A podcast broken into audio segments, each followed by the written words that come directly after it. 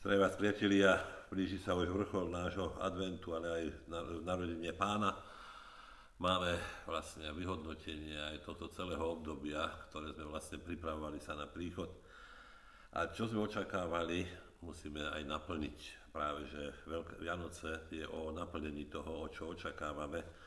Aj našich túžobách máte asi aj veľa očakávaní, okrem darčekov, alebo aj okrem iných podnikateľských záležitostí, alebo osobných výhod alebo úspechov. Najkrajším úspechom sú skutočne deti, lebo Vianoce sú o deťoch, o výchove, o tom, že vlastne ako Ježiš prichádza ako dieťa. Keď som meditoval o tom, že ako by to bolo, keby, tak Ježiš, keby deti od prvej chvíle začali chodiť okolo mamy. Keby mali možnosť tak ako iné zvieratka napríklad, že sa postavia na nohy hneď a že začnú inštinktívne chodiť, príjmať potravu, Dieťa musí dlho, dlho sa vyvíjať a raz a práve toto je tento krásne, že môžeme kus seba, svojho ja, ktoré vlastne si formujeme, alebo ktoré príjmame, prenášať na potom na svoje dieťa ako dar, alebo ho môžeme pokaziť. A práve aj v tomto období, okolo Vianoc sa hovorí o rodine, o deťoch, o, o výchove detí.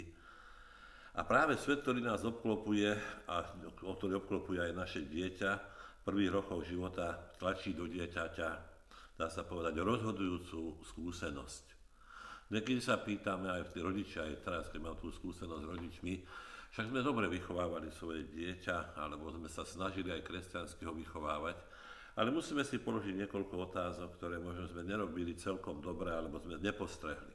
Vás si uvedomiť, že akom prostredí sa pohybovalo vaše dieťa, ako prostredie bolo rodinného života. Niekedy otec možno vnúti deti do kostola, alebo aj mama niekedy nútia, aby žili náboženským životom, ale možno nevytvárajú to prostredie lásky a porozumenia, ktoré je veľmi dôležité ako taký prvok, základný prvok zdravého vývoja dieťaťa.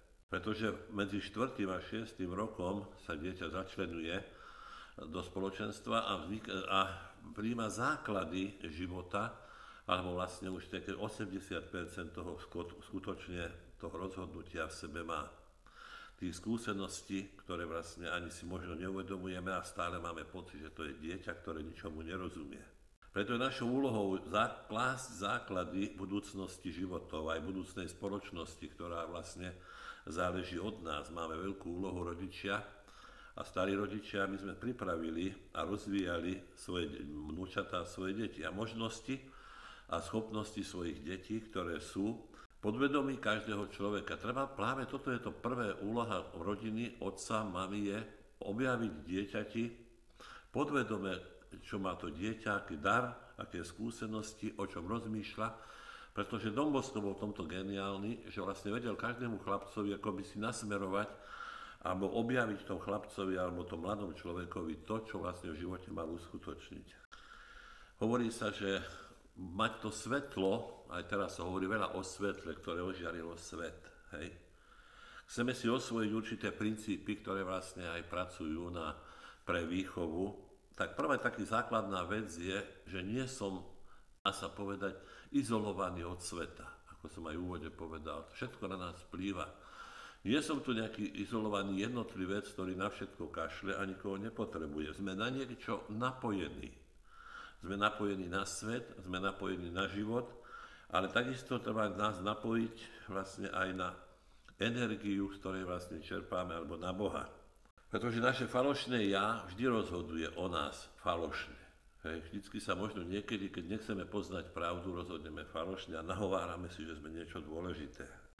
A tá energia, alebo ten základ je niekde inde, my sme iba žiarovky, treba dobre našrobovať. Čiže takou úlohou rodičov je aj správne našrobovať tvoje svetlo, svoju žiarovku, sám seba najprv, 20 rokov predtým, ako sa oženíme, alebo vydáme, alebo 25 rokov. A potom aj vlastne byť dobre zamontovaný, pri, pri, pri, pritiahnutý, aby som mohol tej, z toho zdroja energie, tej elektriky brať, svietiť a byť ozaj na úžitok.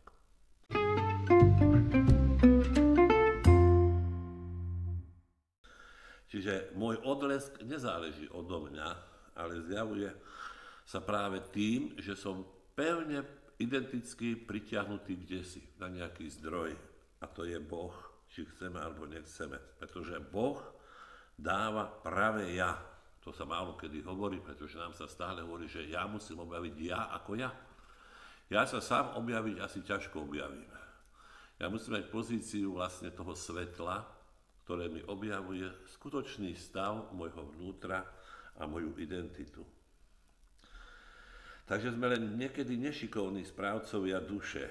A to práve to betlehemské dieťa nás učí, že ak chcem správne vidieť a mať to svetlo vo svojom živote, musím skutočne zostúpiť až do jaskyne, do maštale, poznať pravdu o stave, aká je, počuť aj bučanie zvierat, počuť aj vlastne opustenosť, osamotenosť.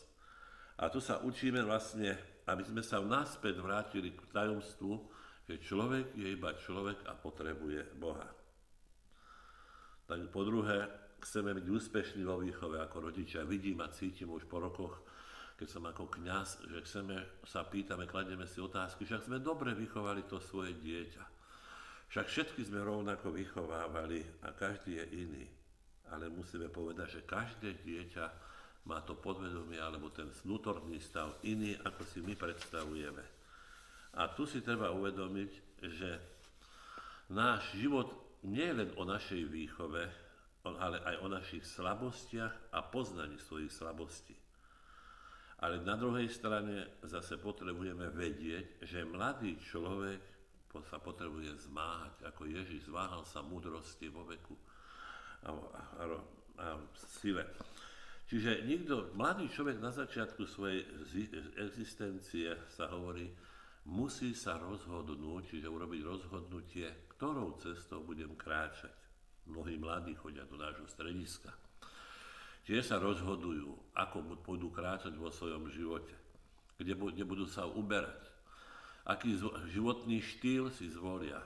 Môžu si zvoliť doktora Fausta, kde sa upíšu diablovi, aby získali tzv. vedomosti a moc, alebo sa, upáš, alebo sa dajú Bohu, aby skutočne v čistote a v pravde poznali seba a úprimnosti svojej duše, pretože čo životu patrí aj isté, že slabosť, aj pády, aj neschopnosť, aj lenivosť, dá sa povedať niekedy duchovná, ktorú potrebujeme jednoducho zápasiť.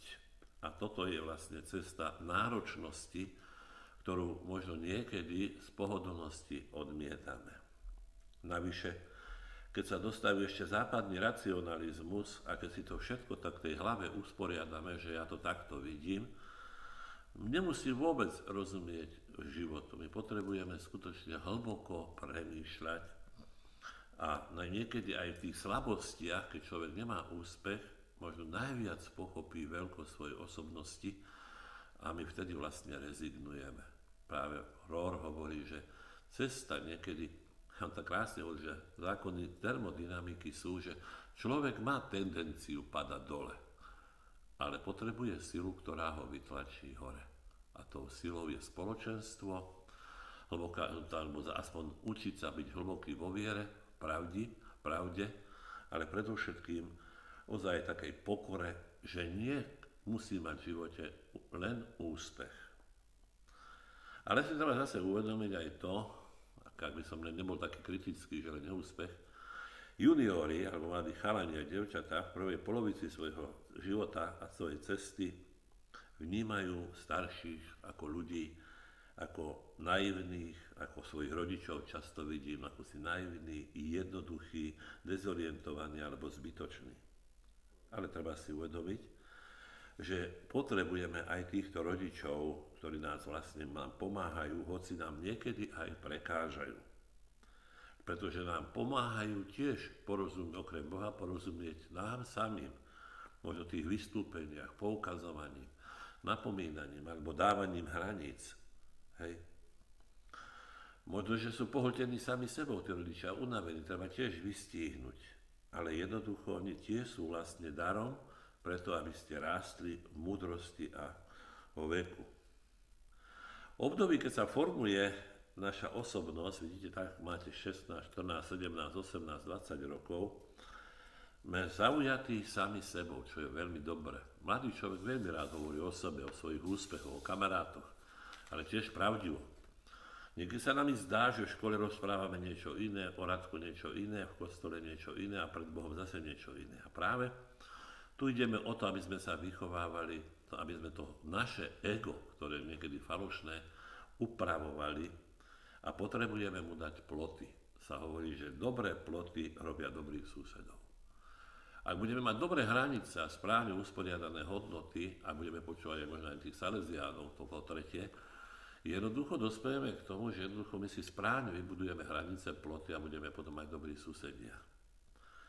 A z toho vyplýva, že správna a bezpečná identita je založená na Bohu, na spoločenstve alebo na rodičoch alebo v tom a takisto aj na osobnom záujme o to, aby som sa našiel, kto som. Nemusíš mať strach, keď si niekedy narcista, keď sa niekedy chváliš.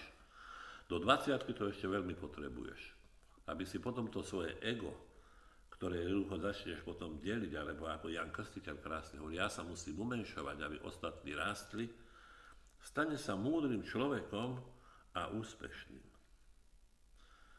V mladosti človek potrebuje mať aj nejakú takú štruktúru vlastnú, hej, takú svojskú subkultúru, dá sa povedať, alebo štruktúru ega, aby postupne sa od neho oslobodzoval. Preto Svedci hovorili, a štvrtá vec, keď hovorili o tom, že ako formovať seba, potrebujeme všetci byť milosrdní voči sebe, uznanliví, vytvárať rodinu, spoločenstvo, ktoré si odpúšťa, aby sme sa mohli identifikovať, že ma títo ľudia potrebujú. Že títo ľudia skutočne mi pomáhajú.